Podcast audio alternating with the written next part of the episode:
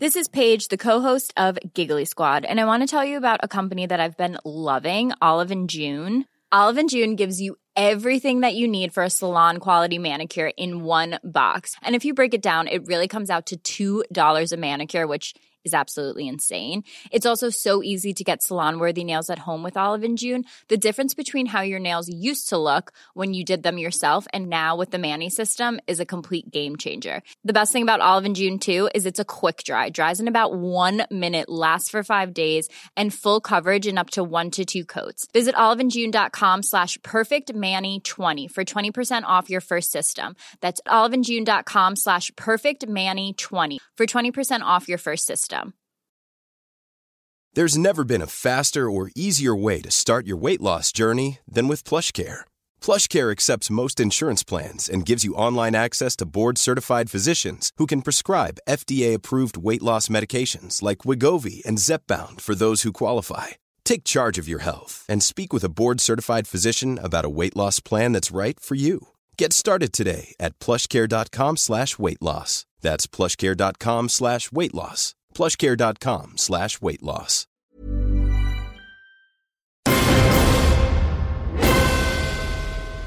Hello, everybody, and welcome to WhatCulture. Game of Thrones is good. Then I forgot my own slogan. That I was going to just say. Anyway, hello, welcome to our recap of season five. Because dear God, we are getting so so close to season eight. I'm joined by Cy Gallagher making his debut. Hi. Are you?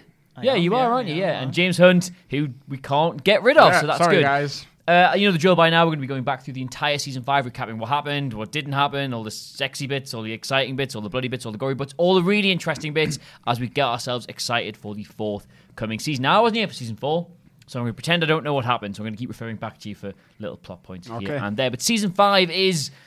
Oh, it's a difficult one, isn't it? Because it was sort of just as the show has ascended to unmissable, everybody now watches this TV and should have really become a bit stale, a bit formulaic, but of course they were still pulling largely from the books. I am right in saying this is the first time they overtook them. There are little elements in this which hadn't come out yet. So this is the Yeah. first time that the showrunners had to kind of give, you know, give themselves a bit of uh, what's the word I want for this? Rope to hang rope to hand themselves. themselves with, yes. Um, by and large, James, Mm-hmm. before we get into all the specifics, as this is the first one that veers off from the books, how faithful is it? It does make quite a lot of changes. Um, not necessarily good ones. Uh, I don't know how much you want us to go into now. Or Well, not not too much. When you say Um, bad ones, what in particular is missing? Um, it's more just stuff they obviously you have to condense stuff Mm. down. The books are very sprawling compared to like ten hours of a TV show. Yes. Um, so you've got to like cut stuff down. You've got to expedite things. You know, you've got to try and fit them in with what you've created and what works there, rather than where George R. R. Martin can just write as much as he likes and keep going and going and going. He does, yes. and then not be able to finish. Um, so you do have to make those changes and they have like cut things down. But you cut those stuff down, you're going to lose Mm-hmm. a lot of important points. Anything in particular? Uh, Dorne is probably the biggest. I see you've I got, got, I got uh, that because I, I know you, so I know Yeah. that's a thing. Uh, yeah, Dorne's quite a big one. Um, that's maybe. Well, we'll get the we'll get major on to that. yeah. Right. So where we left off, my little notes I've made from where we ended season Mm-hmm. four. Jon had effectively taken command of the Night's Watch in the process of that battle, although they weren't all majorly happy about that. Nope. It was uh, somewhat unaccepted. Olly had killed. Yeah, I don't really. That was quite bad. That That was awful. Yeah. because the little hesitation, she wasn't gonna kill him, was she? And then oh, it's fine because Olly's there to save the day. Olly, a very popular character in this series, He got away with that. yeah, he only People gets more and more forget. popular in this season as it goes on. Stannis, uh, who was missing quite a lot of his army at this stage, had gone up north of the wall. He'd basically regrouped after King's Landing, and he had taken over the Wildling camp just as Jon had gone Mm-hmm. to meet Mance Rayder. Tyrion had killed Tywin on the toilet. Did you have fun talking about that on the last episode? Yeah, a great time. You went. I- there, I him. didn't. My favourite part of the whole show, that where he kills him on the loo. Oh. Chris Thompson, who actually works at What Culture, if you ever go to his house, don't, but if you ever do, uh, going? directly opposite his toilet is he's printed off a picture of Tyrion with the, with the bow, and I popped at that. Even though I wasn't having a poo, I just saw it as I was, as I was turning around. But anyway, it's a good little in joke that we've got here. Um, the Hound fought Brienne, and we assumed had been Did, yeah. sort of killed by it. Arya had refused to kill him, and that was kind of. I'm sad I wasn't here for that because one of my favorite subplots in all of Game of Thrones is the friendship between Arya and the Hound, and it kind of Yeah. all ended there. But yeah, so we we assume he's dead going Yeah. into the season. Doesn't make an appearance at all, No. uh, unless I've missed my notes really badly. Uh, Dany had started banging Daario, and then she'd sent him off to go do stuff, and she was going to lock her dragons up because she couldn't control them. And kind of a weird season for Dany, season four, I think. Is that was that the conclusion that was drawn? I don't know if I said weird, but solid. Okay, well, Jorah has been expelled as well. They found out he, been, he had been spying, even though he wasn't anymore, because he a little bit of a heart thing going on for Dany. I think we'll all admit. And Cersei was just sort of there. She's just kind of kicking about. The trial's all finished now. Yeah. That's sort of that story done with her. Margaery's there trying to get a clause into Tom, and that was where we ended season four. We're going to start season five at King's Landing because pretty much the focal point of the whole season. Really, mm-hmm. it was quite an odd show from that perspective because it was very much just here is the ro- here's the royal family. Here are all the people they hate. And it was kind of a little back and forth mm-hmm. between them. But obviously, it changes so much in season five purely because of one absolute wet wipe. Tommen is. and he sort of comes in at the fore for the first time this season. I know he does briefly do stuff in season four, but Tommen as a character, his introduction in season five, what eh, like com- comparative to Joffrey, what did you make of him? I think he's a really successful performance because he completely sells the fact that he's a rubbish character. Mm-hmm. That got any you more? go. That's it. That's all my insight. James? Um, yeah, I think the thing with Tommen is you always get that he's just more of a kid than Joffrey ever was. Joffrey was this sociopath. Tommen is by and large quite a nice person. He's quite good-hearted, but he's also not fit to rule, and that's what that's why Tywin was very successful because he was able to have such control over him. Like Joffrey's death was quite good for Tywin because then he's got this easier to control puppet on the throne. Mm. Now Tommen's in charge, Tywin's gone, so everything is thrown into chaos. There's this huge power vacuum, and that's obviously what leads Cersei to steps. Cersei and the Sparrows coming in. We see you mentioned Tywin there. Obviously, he wasn't the only one who was trying to control mm-hmm. Tommen. If when you think about it, obviously Margaery's idea was to get her claws in before Yeah. Cersei could do things. Cersei obviously was going to try and rule through him, and then you've got everything else going. I've written down literally in my notes. I still don't quite understand the whole High Sparrow storyline because in my head, the way I remembered it was not how it was when I was catching up on it and rereading it all. Because you forget it's actually Cersei who brings them in initially. And then Margaery sort of uses them against Cersei, but it kind of backfires on her, and then Littlefinger gets involved. Can one of you please just give me a rundown, as you remember, it, of the whole High Sparrow storyline and what you thought of it when you first saw it? Um, I think it's quite important to see like season five kicks off with the prophecy Cersei hears when she's younger um, about a beautiful queen who'll cast her down. She thinks that's Margaery. So at that point, she's thinking, I need to take Margaery down. So she empowers the High Sparrow. Um, she gets the information from Littlefinger about Olyvar. She's able to imprison Loras and take Margaery down as well. But then, obviously, this is Game of Thrones. Nothing's Yes. ever that simple. So Littlefinger's not going to just work with Cersei. He's working with Olenna as well. Gives them Lancel. So then it backfires on Cersei, and that kind of fits into a lot of prophecy in Game of Thrones about how they aren't like written in stone. It is what you make them. And, Cer- Interpretation. and Cersei thinking, I'm going to get ahead of this and take Margaery down before she takes me down. Ultimately, ends up taking her down as well. Was the plan still to marry Cersei to Loras? Because I remember, obviously, that was the big thing. With, uh, Tyrion was going to marry Sansa, and the other part of that was Cersei was going to marry Loras. That's how he wanted to sort of bring all the kingdoms together. It kind of gets forgotten about a bit that after after Joffrey's death, doesn't it? Or was it very much? Is that part of the reason she got him imprisoned? Uh, that's a good question. I can't remember how it goes down. No, I, Um, neither can I. yeah, I d- don't think so. From what I remember. They wouldn't have just Because- not done that though. It was still part of the plan. Yeah, but then wasn't it? obviously Loras gets imprisoned, so that's Hmm. kind of again Cersei's way of getting out of that. Um, obviously, there's bigger issues after Joffrey's death because Joffrey's dead. Of all the plans, though, to try and bring down Margaery, Cersei using an ultra religious sect that really hates adultery and incest. Is that not the dumbest thing anyone's done in all of Game of Thrones? It's pretty much the biggest cell phone. It, uh, there's loads of cell phones in this in this program when you go through them, but this is probably the worst one. The way that it leads to the shame. Well, we'll get we'll get to that in, in a little bit. The character of the High Sparrow, very, very, very important in this season. Comes relatively out of nowhere and then very short lived in the show, which we'll get to in another uh, recap. What did you make of him? Um, The performance in particular. I think his performance is great. Yeah. Because it's it's really really low key and really slow burning, but he's clearly he's a zealot, which is the important thing, and he doesn't do anything. You've got all, this is a program of people who are like grand characters and caricatures, and he's not. He's a fairly normal guy. He's just he's committed to one thing, which is what a lot of these characters aren't. Um, and I think he's great. Oh, great. Jonathan Dave. John, no, not Jonathan- Jonathan, Jonathan Pryce. Pryce. James, the performance. Uh, yeah, I think Jonathan Pryce is excellent. Um, you know, he's one of those like kind of older English actors that this show attract so well. Um, and he's like his delivery of like that vocabulary and his sparring with Cersei and Olenna especially is really strong. I thought it was quite interesting because it's such a show. The law is also grounded in various religions and various interpretations of religious dogma. That this was the first character that actually felt like a religious character. I mean, obviously we had the Red Woman as part of you know, the, the Lord of Light and stuff, but that felt like a supernatural mm-hmm. character, like something mysterious. This was the first character the show brought in. I was like, I get you. You're really religious. You're all about that. And it was is that kind of odd, really, given that the show's so grounded in like the gods and all this to have. I think it is because, in, in particular, in this series, they talk about how the church and the state are the two pillars. Mm. And yet, up to this point, it all state, really isn't it? been- Yeah. It's just been different elements of state and then some witches. We will talk about the uh, the walk because I was just reading up on it. I didn't realize it was actually a body double. Yeah. Yeah. She used the whole way through. You can see it in some parts. The CGI in it is not massively brilliant. Uh-huh. But, uh, Which particular freeze frame did you think? I've, been, I've been through, yeah, yeah, it's about 13, 13 seconds. Um, well, yeah, I was reading up on it. Apparently, it kind of misses the point the way they did it. It differs massively from the TV to the books. Because in the books, the whole idea was, you know, she's had many children. She is aging. The whole part of the walk was meant to sort of expose her as not being beautiful and being actually very fragile and very human. But they got a body double in who was about 15 years younger than Yeah. Lena Headey. Is that? Do you think the show's really missed out on something there? I, I don't know if I've missed the point necessarily. I mean, obviously, the body double thing is Lena Headey's choice, um, and that's fair enough, really.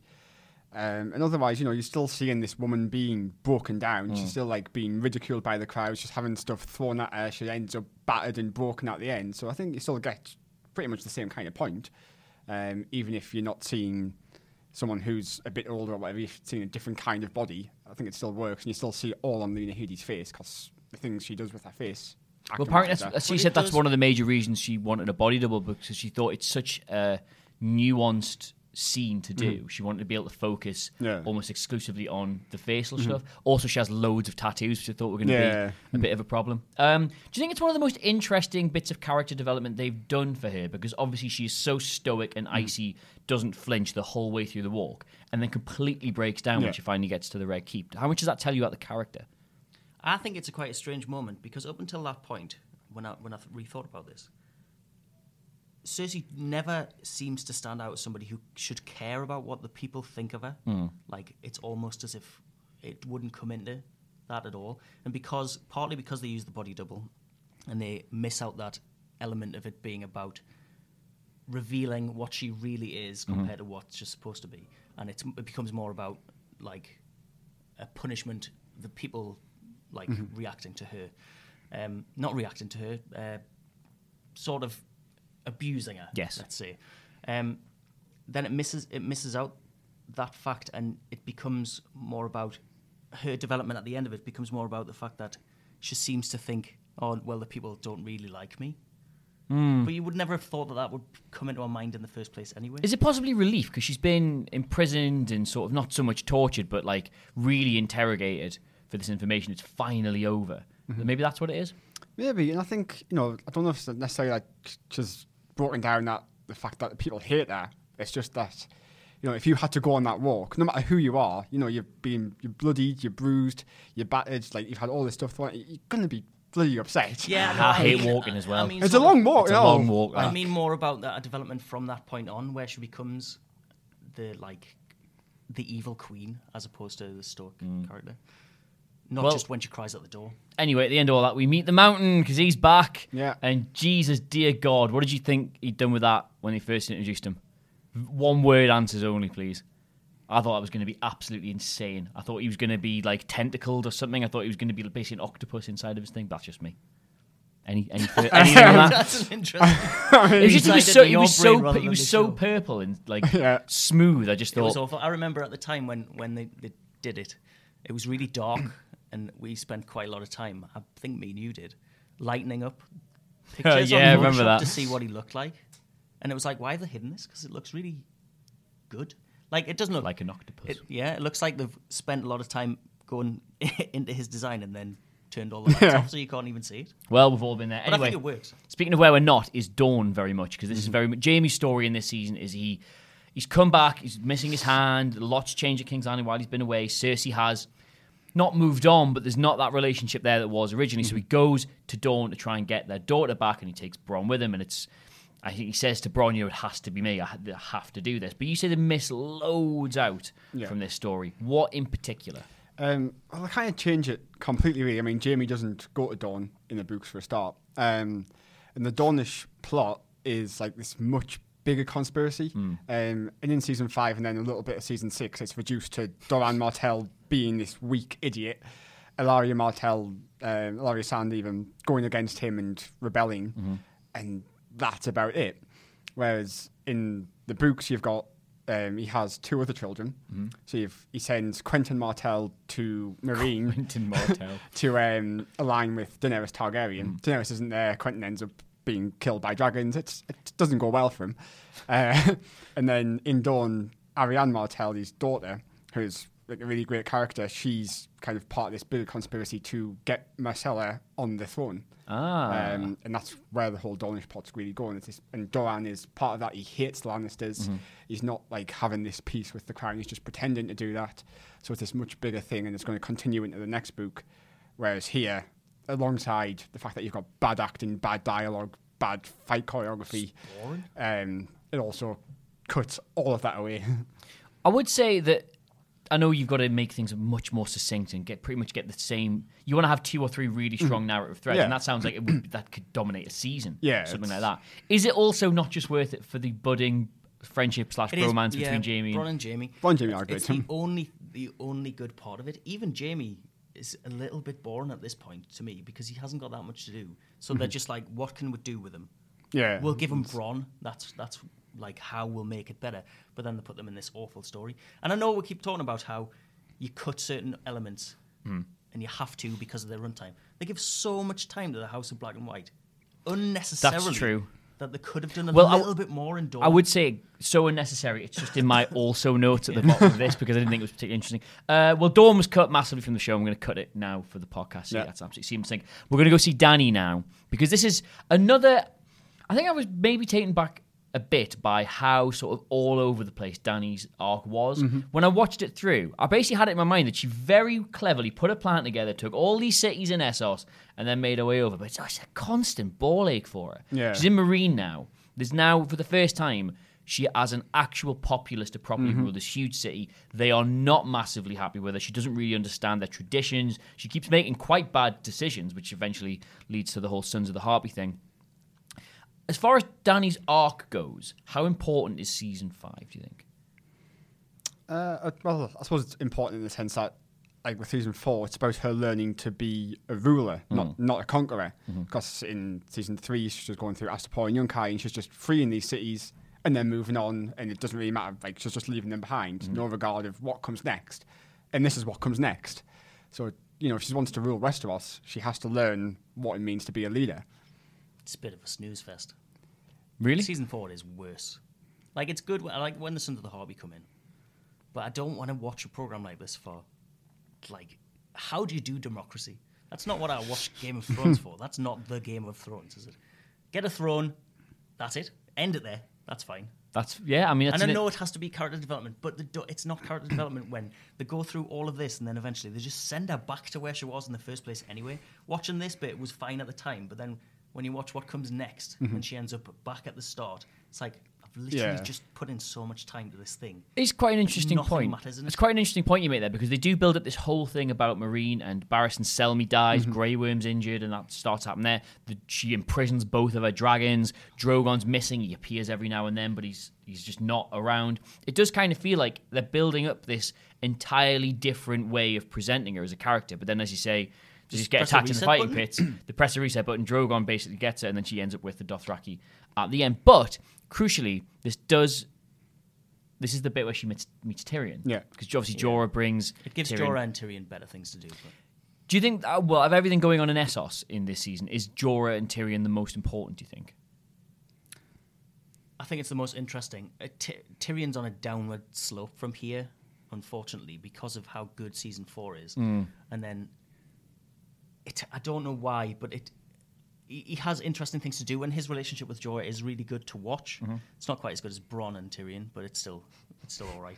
Um, I think Jorah's story is much more interesting, even though it's probably the most ridiculed story. in It's quite entire- predictable, really, yeah. isn't it? Like the redemption arc for the, the lowly, But he should have been- heartbroken old man. But it isn't entirely predictable because if you were to write that story, he would be dead by now. In uh, we start Well, I mean, eight. you say that uh, when you say if you were to write this story, I suspect the man who is writing this story Yeah. probably will have I killed don't him off. think he's writing it anymore. You keep mentioning the next book. I don't think there is one. Well, Also, Jorah doesn't have. Never mind. Yeah, is he not, none of this happened Yeah, at It's, all. it's a whole. think. other thing. It's very different. It's a whole other thing. Give us the give us the cliff notes. Um, so Tyrion doesn't go with Jorah. He goes with a guy called Griffin Youngriff, who is actually Aegon Targaryen, the son of Rhaegar, who didn't die, but everyone thought he died, but probably is a fake. Um, Oh yeah, And and then then heard about all this. so instead of Jorah getting Grayscale, it's Jon Connington, who was Rhaegar's best mate. Um, they're going to bring Grayscale to Westeros. Jorah is just off doing whatever. That's a whole other different thing. Yeah. Do you It's think it, because does I this work think it's because they like Iain Glen. Yeah. Good actor. fair. Um, I think they were right to cut a lot of the Aegon plot because it's just I, don't, I can't see it really going anywhere. Back on Tyrion though, it's a very because he was effectively presented as the god of tits and wine, the most unfortunate man in Westeros. Then the trial happens. Pretty much the moment he puts that bolt into his father, he becomes a very different character because he's not exactly whoring and boozing in this season, is he? He's very much trying to present himself as a man who has seen it mm-hmm. all, who knows how everything It's when works. his beard becomes important. Yeah. Do, is it better or worse, Tyrion? Do you prefer this Tyrion to old Tyrion? All Tyrion. Old Tyrion's much better. But I think that's because From it- here, he's beco- he's turning into Tyrion, the really bad advisor. Yeah. He also gets a lot more to do in the first four seasons. He, doesn't, he doesn't get, like, I think it's very frustrating watching Tyrion in seasons like five, six, seven, mm-hmm. because he's just, he was a main character and now he's like kind of just on the periphery, not doing as much. And when he is doing it, it's bad advice. That's literally Do you, what he do you not class him as a main character anymore? Well, it's interesting that you, you spoke about this being the point where it diverts from the books, because Tyrion is George R. R. Martin's character, and then at this point, the move away from the books, and all of a sudden, Tyrion is not even remotely important. It's not. It's not just that they're telling their own story. It's like they're telling the anti George R. R. Martin story, and the best way to do that is to just go Tyrion. When you say Tyrion's George R. R. Martin's character, Well, he's, he's his favorite character, and he's you think he it- writes it as, as yeah, if it was he's him? his proxy, effectively. Um, and whereas now in the in the TV series, everybody will think it's Sam Tarly because of the theory about him being Hmm. the writer, but it's Tyrion, It- or it should be anyway. That's well, you know the theory about how everybody who writes a book puts himself in it, but the character is just better with women. yeah, that basically the, go, yeah. that's the entire that's the entire premise. And then and then when they move away from it, Tyrion all of a sudden is celibate and is is, is, is natural. to a point actually, since it got off the books, he's not had he's not got his whole once, he's has he? done is stand outside the door and listen. Probably, I mean, I don't know George R. R. Martin particularly well, but I think that's probably more an accurate depiction. Anyway, we're getting off topic here. I'm Sandra, and I'm just the professional your small business was looking for. But you didn't hire me because you didn't use LinkedIn jobs. LinkedIn has professionals you can't find anywhere else, including those who aren't actively looking for a new job but might be open to the perfect role, like me. In a given month, over 70% of LinkedIn users don't visit other leading job sites. So if you're not looking on LinkedIn, you'll miss out on great candidates like Sandra. Start hiring professionals like a professional. Post your free job on linkedin.com/people today. Hey, it's Ryan Reynolds, and I'm here with Keith, co star of my upcoming film, If, only in theaters, May 17th. Do you want to tell people the big news? All right, I'll do it. Sign up now and you'll get unlimited for $15 a month in six months of Paramount Plus Essential Plan on us. Mintmobile.com slash switch. Upfront payment of $45 equivalent to $15 per month. Unlimited over 40 gigabytes per month. Face lower speeds. Videos at 480p. Active Mint customers by 531.24 get six months of Paramount Plus Essential Plan. Auto renews after six months. Offer ends May 31st, 2024. Separate Paramount Plus registration required. Terms and conditions apply if rated PG. Since 2013, Bombas has donated over 100 million socks, underwear, and t shirts to those facing homelessness. If we counted those on air, this ad would last over 1,157 days. But if we counted the time it takes to make a donation possible, it would take just a few clicks. Because every time you make a purchase, Bombas donates an item to someone who needs it. Go to bombas.com slash ACAST and use code ACAST for 20% off your first purchase. That's bombas.com slash ACAST, code ACAST. Jon, I wanted to save this to a little bit into the podcast because there was quite a lot to talk about. Yeah. Jon's story in this is when you actually lay it all out, not a whole lot happens, but how important it is and how dramatic each part of it is is so crucial for the for the rest of the show because obviously he's sort of taken command of the Night's Watch. They've elected him in a very nobody's really all that happy about it. So we, they've defended the castle. He mm-hmm. journeys up north to basically. God, does, he go, is, does he go to kill Mance Rayder or just to talk to him? I can't really remember. At which point the At the the very start of the season. they start the season. So he's, he's gone to like talk. He doesn't go to kill Master He just goes to talk to him. Hmm. Yeah, he um, respects him, doesn't he? But he? he gets there, and s- obviously Stannis has taken over, Yeah. and we get this whole idea that Stannis has been routed from King's Landing, and his new plan is to basically go into the north, work his way down, take you know, far easier to conquer lands all the way down, hmm. and build up another army for which to go for the throne. But not that easy because Stannis is I, he's phoning it in for me, like tactically. From he's just I think he's so gutted about King's Landing. He's like, "Oh, just we'll go to the north. we'll do this. He offers Jon like lordship if he helps him, but obviously Jon can't. Uh, it's it's a bit of an odd one because I never really fully understood how they were trying to present Jon until about halfway through. Like he's sort of the leader of the Night's Watch, but he's not. He gets seduced by Melisandre, but he can't because he's still hung up on Ygritte. He gets offered this lordship by Stannis, but he can't take it. It's really, really difficult for him. But how close to becoming Robb do you think he is in this season? Well, in the fact that both of them self-owned and led to their own deaths, spot on. Have you just learned what self-owning is this weekend or something? yeah, it's my word of the day calendar. no, but like Robb leads to his own death, doesn't he? You can't say he deserves. Hmm. Well, we- it. we He said make- that. he We- makes a stupid decision that leads to his death, and it's to do with a woman, and it's, it's the same as That was Jon. pretty much what we said when we were recapping uh, Season season, three. three. Yeah, yeah. like it's just a string of after make, doing everything right in season two, it's just a string of bad decision after bad decision, Robb, which ends up getting him. All of them are killed. the same. Stannis does exactly the same thing in this season. He goes from being supposedly master tactician Mm-hmm. to being just the most idiotic of all time. But Jon, The weather's bad. How about we burn your daughter at the stake, and that will that will probably fix it. Yes, great idea. Nobody will have a problem with that. it's effectively what this, Stannis this does. series is more about Jon's mistakes aren't the same as the other ones because they're more to do with making him more human when he hadn't been up until this point because he's a, a Night's Watch Hmm. man, um, and his performance is not the most sympathetic of all time because it's not very good. It's, it's a horrible thing to say. I don't think Kit Harington's very good up until it gets better at this point. So they try and make him more human by making him do little mistakes rather than what are his mistakes? Just to just recap. well, as much as I am Tormund's number one fan, being too involved with the wildlings immediately, turned his back on his duties as a at, at the wall, Uh-huh. um, they both directly lead to him dying. They do very much lead to him dying. Yes. Yeah. Um, his whole relationship with Ygritte, they're all like they're all narratively very good, Mm. but for somebody who is in the Night's Watch, these are all. No, rule They're number ve- they're one, very easy- Rule number two, rule number three. They're very easy things to not do in theory, but is that Yeah. part of what makes him that brings the human Well, element yeah, exa- exactly. He's human, yeah. And then, so you have to feel like he's human in order for you to care when he dies. Because if he doesn't do all of these things, if you don't spend this time with him, You don't- you don't invest in him. You're not that bothered when he dies. Jon, for you, big season, good season, or bad season? Um, big season and good season. Okay. Um, yeah. I don't think it's a bad season, though. Okay. Um, yeah, I really like his. You know, first of all, starting with killing Mance Rayder. You know, I think that's um, like shows again like that humanity, that honor to him. Then going and saving the wildlings. It's all about Jon just trying to do what's right, and because he's along with Stan, the only people who know what's coming. Like it's about the White Walkers. It's about bigger threats. It's other things to worry about. Um, and then obviously we get the Hardhome, and all hell breaks loose. And it's incredible, but also horrible to watch. Yes. Um, uh, I've Hardhome's literally next on the on the Well, top. We we can go. skip to that now if you like. At the time, was this the best set piece they'd ever done? I still think it pushes it pretty hot, pretty close. I mean, Blackwater Yes, is for me. pretty amazing. Blackwater is But sensational. nothing, but nothing made me like. You get that hairs on the back of your Mm. moment. Nothing was like that up until the point where he raises his arms. Like, it's phenomenal. I think why this really stands out as well is because all the others battles are just that. They're battles. They're Mm. two sides of Yeah, no equal-ish force going against Yeah. each other. This is, Is- just a massacre. I was going to say It's- because the, the difference between this and Blackwater for me was I didn't really care whether Stannis or the Lannisters won that. I was I was like, well, this is just part of the story. This is just the thing I'm like. Think. I wasn't. I, I didn't want to see them all get massacred by it. It wasn't going to be like, oh, whatever they do here is fine by me. I was like, gee, God, I, I hope they get out of this. I was finally being pulled in emotionally by the show.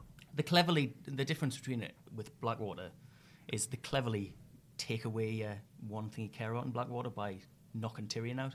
Like if he hadn't been knocked out at that point, you might Mm. have had more investment in it. So it's supposed to be just who do you choose? Whereas this Mm-hmm. one is very much these people can't die, and for the first time probably you start to think these main characters might actually Yeah. die. Because, not because of like other main characters killing Mm. them, but because of this other Mm-hmm. Mhm. force. Winter has come. Where does it rank overall, the, the big battles they've done? Um, I think it's p- for me it's probably the best. Really? Yeah. Go on. I just think because again, it's, it's that horror. It's that like there's a surprise element. You don't really see it coming in the Mm. episode. It's just kind of meander. It's going along quite nicely. You know, you've got the stuff with Tyrion and Dany, and then it switches, and oh, he's going to rescue the wildlings, and he's having this talk with the wildlings, and you're like, right, where's this going? It's good, but you're like, I wonder what the end game is here, and then all of a sudden, whoa, like here's the White Walkers, here's the Whites, and it's just hellish.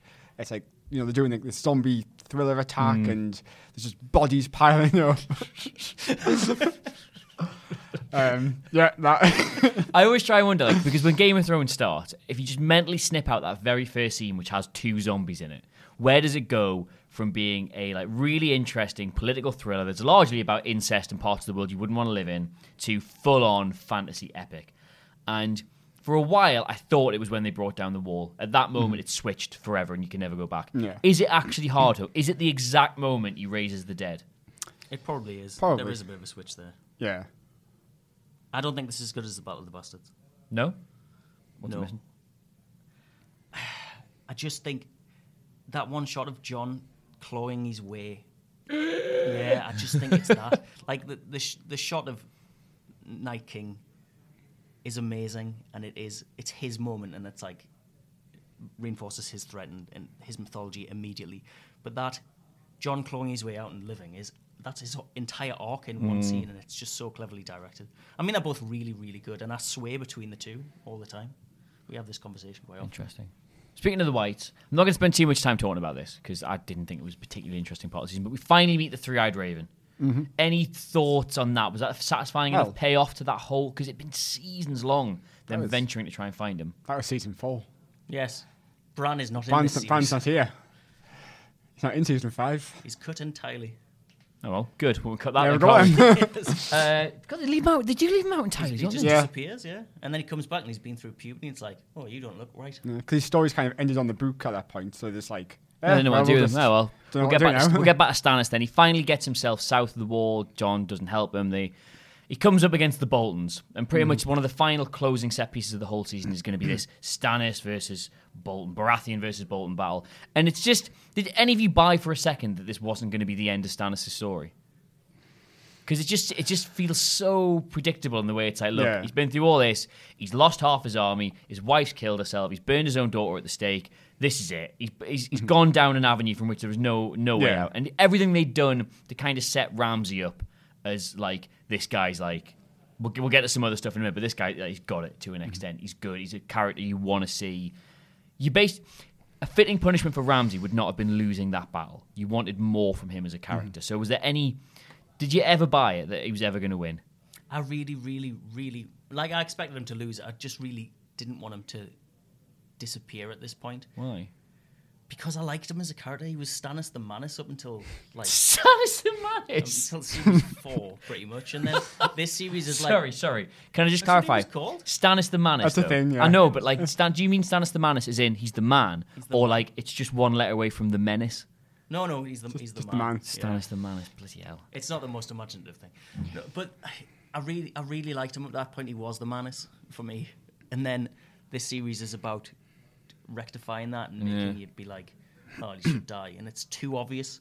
And I wanted it to be at the end for when Brienne does what she does. Her duty. For yeah, mm. for that not to happen because you don't see it. I Well, just yeah, wanted it. in she could have hit the tree. I know. And, like season, season eight, he can come back. I don't. There's no hope. He's not. It's, it's not coming. I mean, back. he's No, dead. he's He's dead. dead. Yeah, I I mean, was they gonna say. confirmed it pretty much straight away, but it, it was just There's all what you live in hope, though. Yeah. Spe- especially in this show, because if somebody dies, doesn't mean they actually have died, does it? No. First thing I want to ask about this: How did that play at the time for you? Because it was the water cooler moment, wasn't it? Jon Snow's dead. Jon Snow's Mm-hmm. dead. Given that they just jumped ahead of the books, was he dead for you? Like dead and staying Dead, dead, or dead, dead, dead. I, I never believed for a second he wasn't coming back. What is dead may never die. You n- didn't buy for a second. I, he, he- it's his story. Like, of course he's coming back. It was Ned's story at one stage. That was back in season I one. know, though. but you know what I mean. Like it was. It's still a lot of people did still think it was. It wasn't until Yeah, it did. I think for me, uh, most I went through most of the series having like knowing things about the book Mm. and things still being really shocking to me, whereas this one just I felt like I knew exactly what was happening straight after it. Uh, maybe that's just because of knowledge of the books more than Yeah. anything. I don't think it makes it bad. Like, I think it's a re- still No, a really not at great moment, and I think it's very important. Like I think you had to kill Jon at that point to then bring him back in season six and set him Mm. on this new path, free him of his Night's Watch vows, and so on. Um, so yeah, I think it's It's really, but- really effective because of the build up to it. Like Olly, n- not necessarily Olly, because al- although he kills Ygritte, he's not. I was going to say the, you, the floor is yours, by the way, if you want to talk about Olly for a second, because I remember coming into this office when I first came into WhatCulture. Not long, and not long after I started, this happened. It's it's I had very to learn hard. who Olly was. It's very hard when you're not allowed to swear. Yes. To talk and about was, Olly. there was two words that kept being used. Yeah. one beginning with F and the other one being his name. Yep. and that's pretty much it. But F Olly. he isn't. It's it's so so successful because he isn't the one that the focus you hate on. It's the Geordie guy who I forget his name of every single time. Alistair. Yes, Thorne. um, Thorne, who is amazing. His performance is completely amazing because you're like, I really hate him, um, and you expect him to be the one. And as much as he's involved in that, that Yeah. whole moment, it, for them to then focus it all on Olly is like that's pretty genius. James. Um, F Olly. Yeah, get it off your chest. Uh, that the closing shot of the season is Jon Snow lying, bleeding into the snow. Um, but there's some stuff. I mean, we've only got a few minutes left, so there's a few things that didn't really jump out. Ramsay's story arc with Sansa and Theon. Well, it was ruined by that awful decision to have the rape Yeah. involved. Yeah, that was. awful. Is that the most uh, difficult to watch scene they've done? Yeah, Pretty I much. think so. Which uh, they'll say, well, that's the That's the entire point, of yeah, it, yeah. Yeah. But it's not. It doesn't need to happen. No, especially n- not the way they do it. With No. the What should they have done? Just not done it at all. Yeah, I guess. I don't know. They could have shown the entire thing of a close up, close up on On Reek's San- face Yeah, I just and it's, I, implied it. I found it really, really. But I think really I, I don't difficult. know 'cause you don't want to see it through Reek's face either because No, it's not his. it's true, It shouldn't be yeah. about him. No, it shouldn't. It They do. They do make their escape uh, at the end, Yeah. sort of. But again, that was another one. I didn't realize this until I read back up on it. People thought they might be, have died. There was genuinely some people like, oh, so they will have, they jump have they, have they, have the they survived? The apparently producers had to come out and say, oh, they're fine. Don't worry Yeah. about it. That's them escaping. Uh, we also have Arya's story in Braavos, where she spends ages in that house. Yeah, of the mopping black and white. floors. It's Yeah. so painful. The idea, right? So the Golden Army are the biggest army now. The Faceless Men should have been. They're like the most powerful group of people who are totally undermined by the, the show. Hmm. That could be used as a weapon by any of these other elements in the Game of Thrones, and now they won't be because they spend so much time making them rubbish. I I'd be honest, it- it's one of the few elements of the show that I would genuinely say I found boring. It makes me inf- it makes me furious the way they did it. I was so more than Dorne. in, so in, invested in Arya becoming this sort of swordsman, very very good, like a killer, becoming a, a killer that way with the Hound. And now, don't get me wrong, I get that now the character that they've got to play with in season seven and season eight is very good as a result of like all this, mm-hmm. you know, the lore behind the Faceless Men. But at the same time, I just did not care. It felt like I spent three episodes watching this, watching her get chased by the wave. yeah. Yeah, I, j- hon- I honestly felt like it went on for half the season. but killing Meryn Trant is very good. Oh, that's amazing. Again, yeah. it's another good payoff at the end. Don't get me wrong, but I just But again, they reset her character as well. Yeah. It's like make uh, a girl is no one, a girl is no one. Actually, a girl is a Stark. yeah, So why, why, why have we here? All you've done is ruin Jaqen. Is, would- was there ever a Jaqen? You'll know this better than me because he killed himself, but then he didn't because he never existed. yeah. Jaqen's just like a, a face, an identity, Right. kind of taken on. So what? What was it? The same person she met all those times? Because they never really explained how he got like free. No, don't explain it. Um, I hope they do a reveal of it. They're not going to because No, it's too much of a it's good done. mystery. But like at the end, for him to take his mask off and be like, Right, we "It's have to me." wrap very, very quick. I think we've got like one minute left on the card. Favorite moment of season five? Uh, just all of the torment bits. Fair, James. Favorite moment of season five? um, Hardhome, just the whole battle. That's a fair point. It is Hardhome. I'm going to go for what am I going to go Meryn for? Trant. Meryn Trant, yeah, and also the bit you told me that should be in here but isn't.